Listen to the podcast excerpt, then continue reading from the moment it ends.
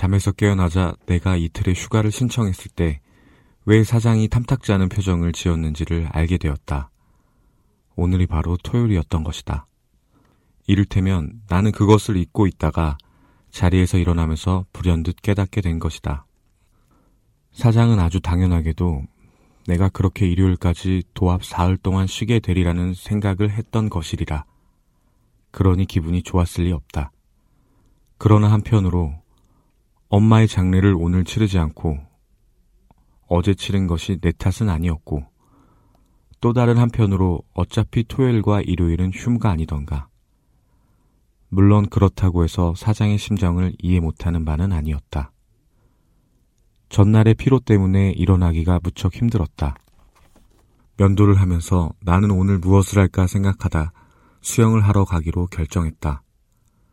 항구의 해수욕장으로 가기 위해 나는 전차를 탔다. 그곳에서 나는 바닷물로 뛰어들었다.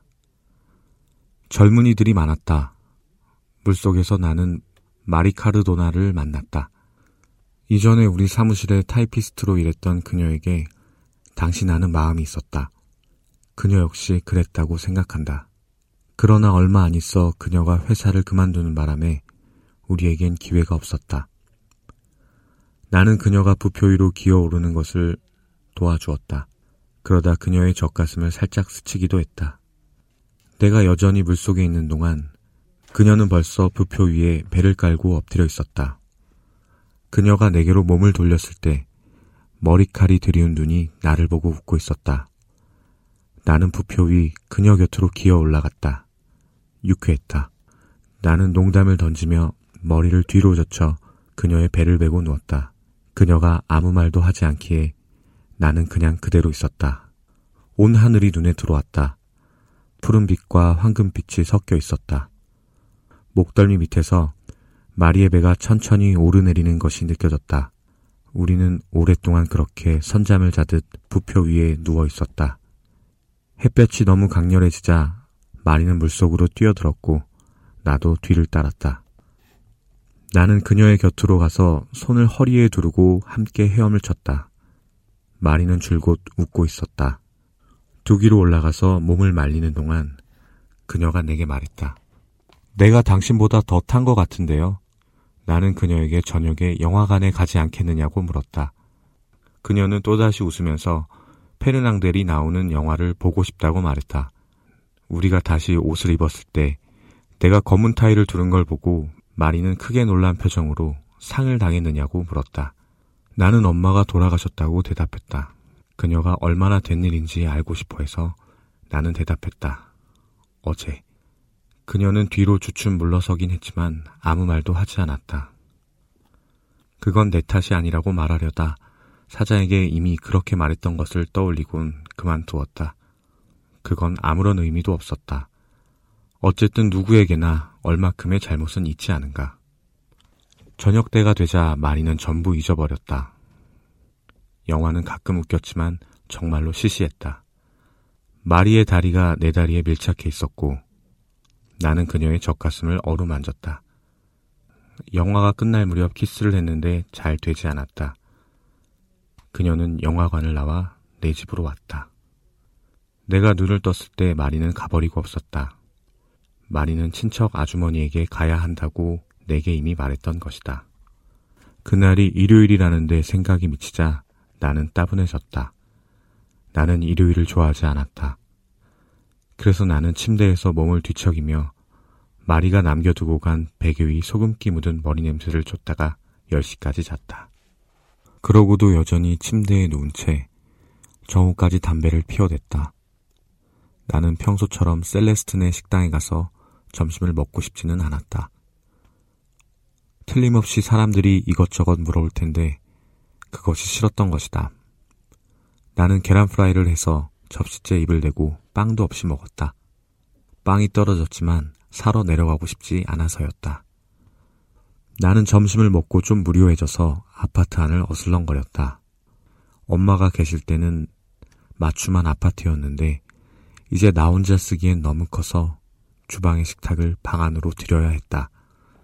나는 이제 방 하나에 조금 내려앉은 의자들과 누렇게 변색한 거울 달린 옷장과 화장대, 그리고 구리 침대만 두고 살고 있다. 나머지는 모두 버려둔 채였다. 잠시 후 나는 특별히 할 일이 없어 옛날 신문을 집어들어 읽었다. 거기서 크리셴 소금 광고를 오려서 흥미있는 신문 기사를 스크랩해 두는 낡은 공책에 붙였다. 나는 손까지 씻고 마침내는 발코니로 나갔다. 내 방은 변두리로 간선도로의 면에 있다. 오후의 날씨는 화창했지만 보도는 진득거렸고 몇 안 되는 행인들이 한껏 서두르고 있었다. 산책을 나가는 가족이 우선 눈에 들어왔다. 빳빳이 세운 바짓가락이 무릎 아래까지 내려오는 해군복 차림이 거북해 보이는 남자아이 둘과 커다란 분홍색 리본을 달고 검은색 에나멜 구두를 신은 여자아이. 그 뒤로 밤색 비단 옷 차림에 엄청나게 비만인 여자와 키가 작고 비쩍 마른 나도 얼굴은 알고 있는 사나이가 걸어가고 있었다. 남자는 밀짚 모자를 쓰고 나비 넥타이에 단장을 짚었는데 그의 아내와 나란히 있는 것을 보니 동네 사람들이 왜 그를 두고 점잖은 사람이라고 하는지 알 것 같았다. 조금 뒤에 변두리에 사는 젊은이들이 지나갔다. 머리에는 윤기 나는 기름을 바르고 붉은 넥타이에 허리가 꽉 끼는 양복 저고리에 장식 손수건을 꽂고 각진 구두를 신고 있었다. 아마 시내로 영화 구경을 가는 길인 모양이었다. 그렇게 일찍 길을 떠나 큰 소리로 웃어대며 서둘러 전차를 타러 가고 있는 것을 보면 말이다. 그들이 지나간 이후 길거리는 차츰 인적이 뜸해졌다. 아마도 곳곳에서 공연이 시작된 모양이었다. 이제 길에는 가게를 지키는 주인들과 고양이들만이 눈에 띄었다. 길가의 무화과 나무 가로수 위로 보이는 하늘은 맑았지만 환하게 빛나지 않았다. 길 건너편 담배가게 주인이 의자를 끌고 나와 문 앞에 놓고는 등받이에 두 팔을 괴고 걸터 앉았다. 조금 전까지 승객들이 미어 터질 듯 들어찼던 전차들도 거의 비다시피 했다. 담배가게 옆 조그만 카페 피에로에서는 사완이 텅 빈 가게 안에 톱밥을 쓸고 있었다. 바야흐로 일요일이었다. 나는 담배가게 주인처럼 의자를 돌려놓았다. 그것이 더 편해 보였기 때문이다.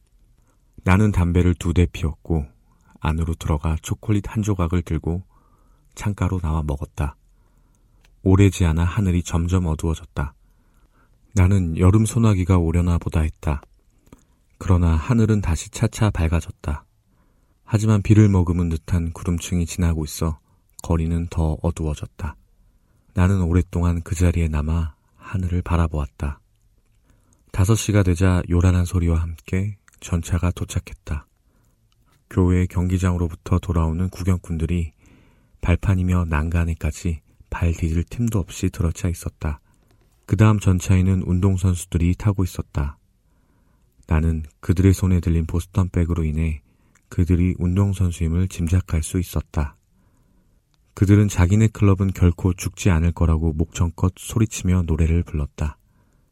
여러 명이 내게 손을 흔들었다. 그 가운데 한 사람이 내게 우리가 이겼어 하고 소리쳤다. 나는 머리를 끄덕여 알겠다는 표시를 했다. 그러고 난 뒤에는 자동차들이 몰려들기 시작했다. 날이 다시 약간 바뀌었다.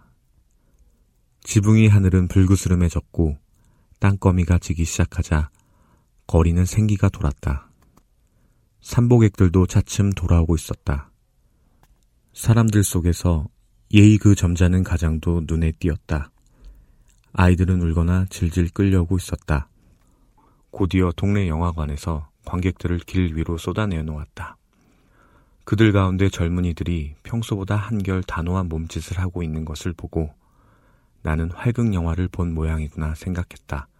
시내 영화관에 갔던 사람들은 조금 뒤에 오기 시작했다. 그들은 한결 심각한 표정이었다. 여전히 웃고는 있었지만 가끔씩 피로해 보였으며 뭔가를 생각하는 듯 했다. 그들은 거리에 남아 맞은편 보도를 이리저리 오갔다. 모자를 쓰지 않은 동네 아가씨들 몇이 팔짱을 끼고 지나갔다. 젊은 남자애들이 일부러 그녀들 옆으로 지나가며 농을 던졌고 아가씨들은 고개를 돌리며 웃어댔다. 그네들 중 내가 아는 몇몇이 내게 손을 흔들었다. 그때 갑자기 가로등이 켜지며 밤하늘에 가장 먼저 떠오른 별들이 흐릿해졌다. 그처럼 온갖 사람들과 빛이 가득한 거리를 바라보고 있자니 나는 눈이 피로해졌다. 젖은 보도블록은 가로등 불빛을 받아 빛났고 일정한 간격을 두고 전차들이 들어올 때 비치는 빛이 머리칼이나 웃음 띤 얼굴, 은팔찌 위에서 바스러졌다. 이윽고 전차들이 뜸해지고 깜깜한 어둠이 어느새 나무들과 가로등 위로 내려앉으면서 거리엔 차츰 인적이 끊기고 첫 번째 고양이가 천천히 다시 한적해진 길을 가로질러 가고 있었다. 그제야 나는 저녁을 먹어야겠다는 생각이 들었다. 오랫동안 의자 등받이에 기대어 있었으므로 목이 좀 아팠다. 나는 거리로 내려가 빵과 파스타를 사다 저녁을 해서 그냥 선채로 먹었다. 창가에서 담배를 한 대 피우고 싶었지만 공기가 서늘해서 좀 추웠다. 창문을 닫고 되돌아오는데 문득 거울에 비친 식탁 모서리가 눈에 들어왔다. 알코올 램프와 빵 조각이 흩어져 있는 식탁. 언제나처럼 또 한 번의 일요일이 지나갔고 엄마는 이제 땅 속에 묻혔으며 나는 다시 직장으로 돌아갈 것이고 결국 달라진 것은 아무것도 없다는 생각이 들었다. 나는 오늘 사무실에서 매우 많은 일을 했다. 사장은 친절했다. 그는 내게 너무 피곤하지는 않은지 물었고, 역시나 엄마의 나이를 알고 싶어 했다. 나는 실수하지 않기 위해서 60 정도라고 말했는데, 왠지는 모르지만 사장은 안도하는 듯한 눈치였고, 그 문제는 끝났다고 여기는 것 같았다.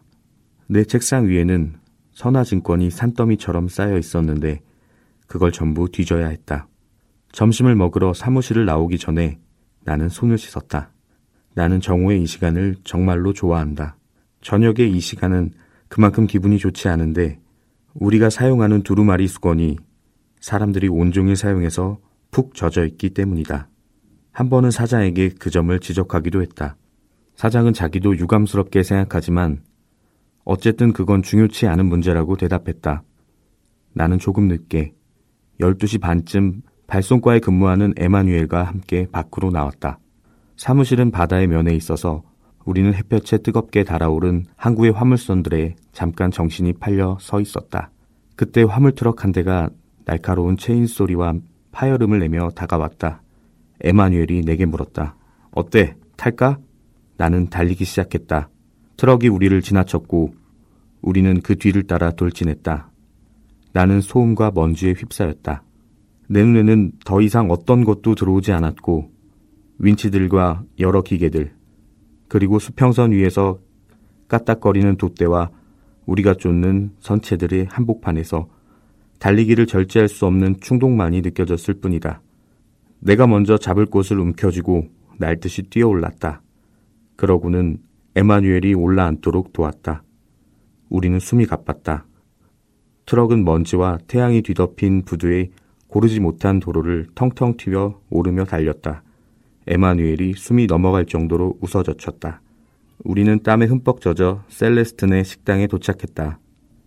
셀레스트는 항상 그렇듯 큰 배, 앞치마, 그리고 하얀 코수염인 채로 거기에 있었다. 그는 내게 어쨌든 이제 괜찮은 거지? 라고 물었다. 나는 그에게 그렇다고 대답하고 배가 고프다고 말했다. 나는 재빠르게 음식을 먹고 커피를 마셨다. 그러고 나서 집으로 갔고 포도주를 너무 많이 마신 탓에 잠깐 잠을 잤으며 깨어나서는 담배가 피우고 싶어졌다. 늦어서 나는 전차를 잡기 위해 달렸다. 나는 오후 내내 일했다. 사무실 안은 무척 더웠고 그곳을 나선 저녁 때는 천천히 부두를 따라 걸어 돌아올 수 있어서 기뻤다. 하늘은 녹색이었고 나는 기분이 좋았다. 그러나 나는 직접 감자를 삶아 먹고 싶어졌기 때문에 곧장 집으로 돌아왔다. 컴컴한 층계를 올라가다가 나는 같은 층 이웃인 살라마노 영감과 맞닥뜨렸다. 그는 개를 데리고 있었다. 그들이 함께 다니는 걸 본 지도 8년이나 된다. 그 스페니얼은 습진처럼 보이는 피부병 때문에 털이 거의 빠지고 온몸이 반점과 갈색 딱지 투성이었다. 좁은 방 안에서 단둘이서만 살아온 때문인지 살라마노 영감은 끝내 그 개를 닮아버렸다.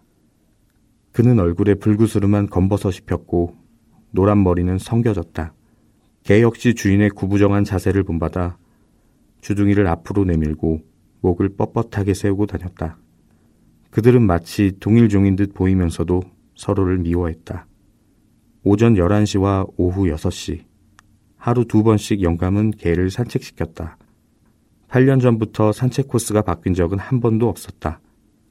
리용가를 따라 걷는 그들을 볼 수 있었는데 개가 끌어당기는 통에 영감은 끈에 발이 걸려 넘어질 뻔하기도 했다. 그럴 때마다 그는 개를 때리며 욕설을 퍼붓곤 했다. 그러면 개는 무서워서 설설 기며 끌려갔다. 그때부터는 영감이 개를 끌고 갈 차례인데 개가 조금 전 일을 까맣게 잊고 다시 제 주인을 끌어당기면 또 매를 맞고 욕설을 들었다. 그때는 둘이 다 보도에 멈춰서서 개는 공포에 떨고 주인은 증오에 떨면서 서로를 응시하는 것이었다. 매번 그 모양이었다. 오줌을 싸고 싶어도 영감은 그럴 시간을 주지 않고 끌어당기니까 스페니얼은 오줌방울을 질금거리며 따라갈 수밖에 없었다. 그러다 방 안에서 오줌을 싸게 되면 또 매를 맞았다. 그렇게 지낸 것이 8년째였다. 셀레스트는 늘 불행한 일이야 라고 말했지만 실제 속사정은 누구도 모르는 일이었다.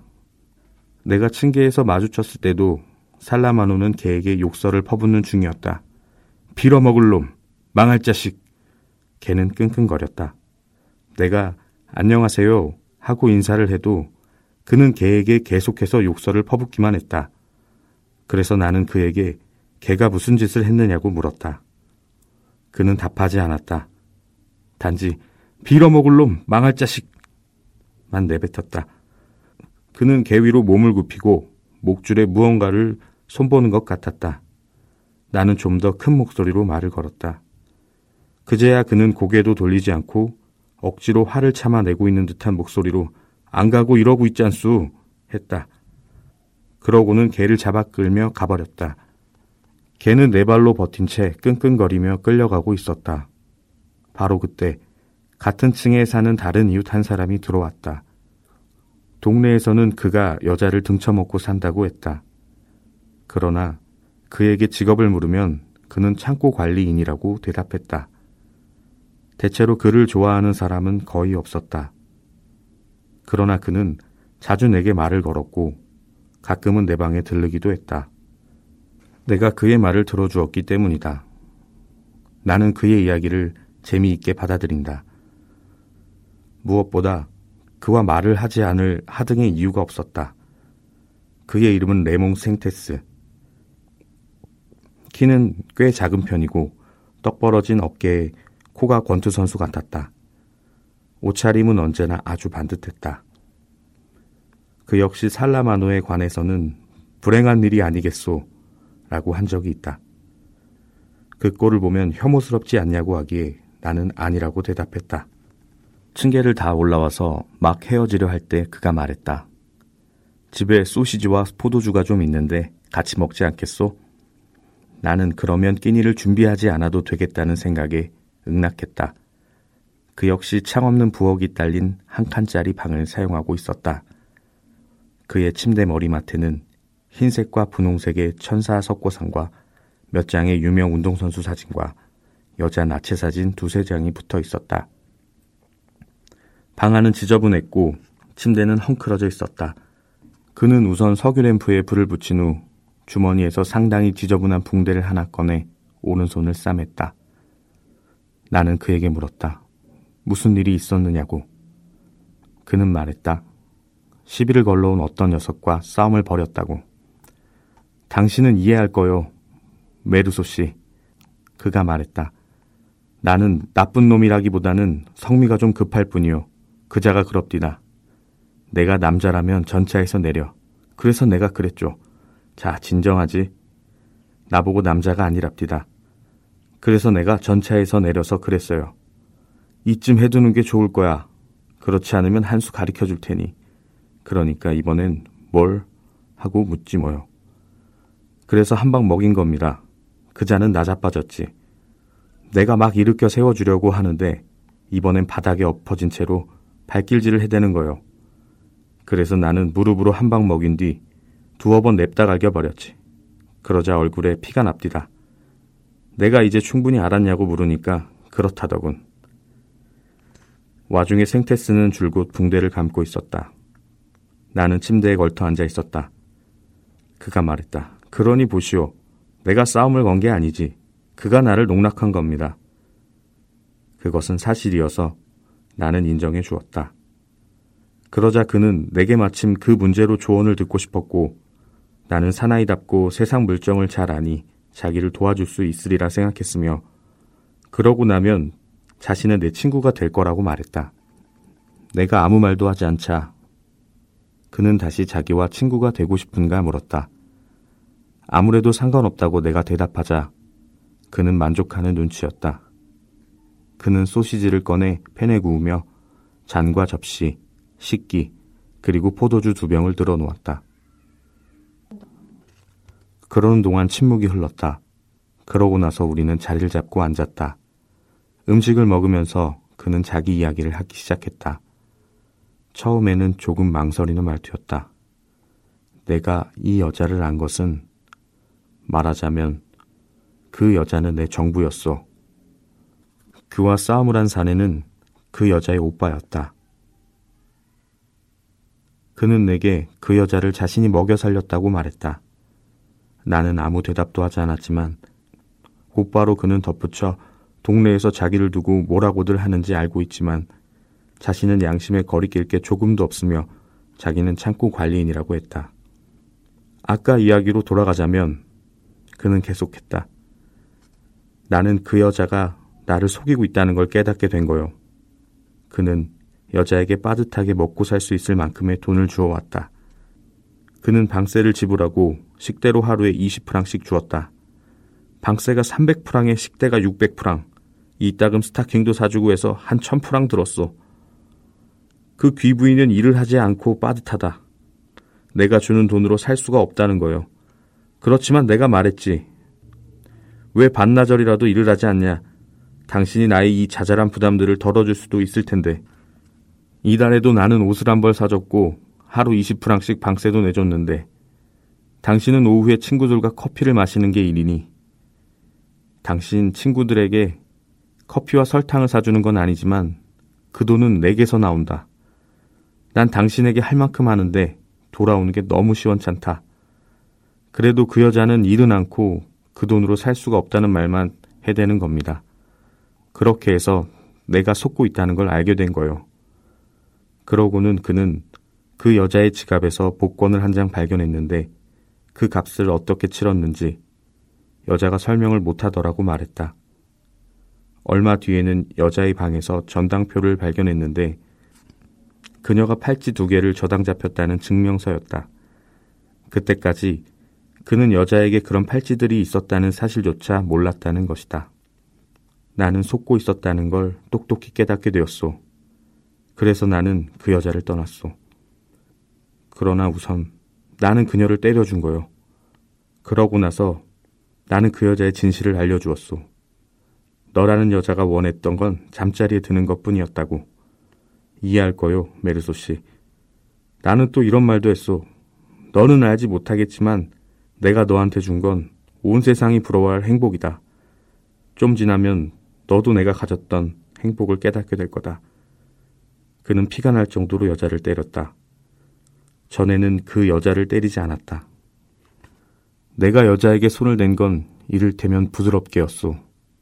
그 여자가 잠깐 울부짖고 내가 거창을 닦으면 언제나 그렇듯이 끝나는 일이었소.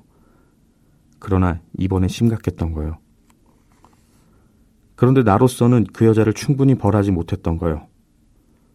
그러면서 그는 바로 그 때문에 조언이 필요하다고 설명했다. 그가 검게 그을린 램프의 심지를 조절하느라 말을 멈췄다. 나는 여전히 그의 말에 귀를 기울였다. 포도주를 거의 1리터나 마셨기 때문에 관자놀이가 달아올랐다. 내 것이 떨어져서 나는 내 몸에 담배를 피웠다. 마지막 전차가 지나가면서 인근의 소음들을 싣고 떠났다. 레몽은 계속했다. 그를 신경 쓰이게 하는 것은 여전히 그 여자와 섹스를 하고 싶은 감정이 있다는 것이었다. 그러나 그는 그 여자를 벌하길 원했다. 처음에 그는 그 여자를 호텔로 끌고 가서 스캔들을 일으켰다는 이유로 풍속 사범 단속반을 불러 매춘부 리스트에 오르도록 해버릴까 생각했다. 그 다음에는 암흑가에 있는 몇몇 친구들에게 연락을 했다. 그러나 그들은 어떤 방법도 찾지 못했다. 레몽의 지적대로 암흑가에 있어도 소용없었다. 그가 그들에게도 그처럼 말하자 이번엔 그들이 그녀에게 낙인을 찍자고 제안했다. 하지만 그것은 그가 원하는 게 아니었다. 그는 좀 더 생각해 볼 예정이었다. 그 전에 그는 내게 무언가 묻기를 원했다. 한편으로 내게 그걸 묻기 전에 이 일에 대해 내 생각이 어떤지를 알고 싶어 했다. 나는 별 생각이 없지만 흥미롭긴 하다고 답했다. 그는 내가 보기에도 그 여자가 자기를 속인 것 같냐고 물었고 내 생각에도 과연 그녀가 속인 것 같았다. 내가 보기에도 그녀를 버려야 하는지 그리고 내가 자신이라면 어떻게 할지 묻기에 나는 그에게 그건 결코 누구도 알 수 없지만 그녀를 벌하고 싶어 하는 것만큼은 이해한다고 말했다. 나는 포도주를 조금 더 마셨다. 그는 담배에 불을 붙이고 나서 자신의 생각을 털어놓았다. 그는 그 여자에게 차버리겠다는 뜻과 동시에 그 여자를 후회하게 만들 내용을 더해 편지를 쓰기를 원했다. 그런 다음 그 여자가 다시 찾아오면 그녀와 자고 바로 마지막 순간에 여자의 얼굴에 침을 뱉고 쫓아내 버리겠다는 것이다. 그래 사실 그 정도면 여자가 벌을 받은 거라고 나는 생각했다. 그러나 레몽은 자신은 그만한 편지를 쓸 능력이 없다는 걸 알기에 그것을 써달라고 할 요량으로 나를 생각했다는 것이다. 내가 아무 말도 하지 않자 그는 혹시 그것을 당장 하는 게 성가신 건 아닌지 물었고 나는 아니라고 대답했다. 그는 포도주를 한 잔 마시고 일어섰다. 그는 접시들과 우리가 남긴 식은 소시지 조각들을 옆으로 밀쳐두었다. 그는 주의 깊게 테이블을 덮은 방수포를 닦았다. 그는 나이트 테이블의 서랍에서 모는 종이 한 장과 노란 봉투, 붉은 나무로 된 작은 펜대, 네모난 보랏빛 잉크병을 꺼냈다. 그가 여자의 이름을 말했을 때 나는 그 여자가 무어 여자임을 알았다. 나는 편지를 썼다. 그냥 내키는 대로 쓰긴 했지만 레몽의 마음에 들게 하지 않을 이유가 없었으므로 그의 마음에 들 수 있도록 최선을 다했다. 그러고 나서 나는 그것을 소리내어 읽었다. 그는 담배를 물고 고개를 끄덕이며 듣고 있다가 다시 한번 읽어달라고 요청했다. 그는 매우 마음에 들어했다. 그가 말했다. 내가 인생이 뭔지 알 거라는 걸 난 알고 있었지. 처음엔 그가 내게 말을 낮추고 있다는 걸 인식하지 못했다. 이제 넌 내 진짜 친구야. 라고 선언했을 때야 비로소 나는 그 말에 놀랐다. 그는 말을 되풀이했고 나는 그래라고 말했다. 내가 그의 친구이든 아니든 내겐 별 차이가 없었지만 그는 정말로 나와 친구가 되고 싶은 모양이었다. 그가 편지를 봉하고 나서 우리는 포도주를 마저 마셨다. 그러고는 서로 한동안 말없이 담배를 피웠다. 밖은 모든 게 고요한 가운데 미끄러져 가는 찻소리가 들렸다. 내가 말했다. 늦었군. 레몽 또한 같은 생각을 했다. 그는 시간이 참 빨리 지나간다고 말했는데 그건 어떤 의미에서는 진실이었다. 나는 졸음이 밀려왔지만 일어나기가 힘들었다. 나는 틀림없이 지쳐 보였던 것 같다. 레몽이 내게 자포자기하면 안 된다고 말한 것을 보면 말이다. 처음에 나는 이해하지 못했다.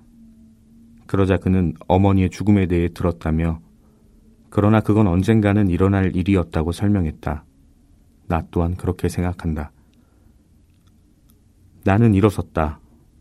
레몽은 내 손을 힘주어 잡고는 남자끼리는 언제나 서로 이해할 수 있다고 말했다.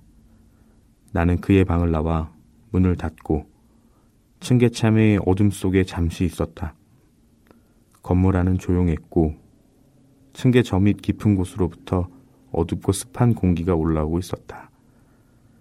귓전을 울리는 내 맥박 소리 외에는 아무 소리도 들리지 않았다. 나는 그 자리에 꼼짝 않고 있었다.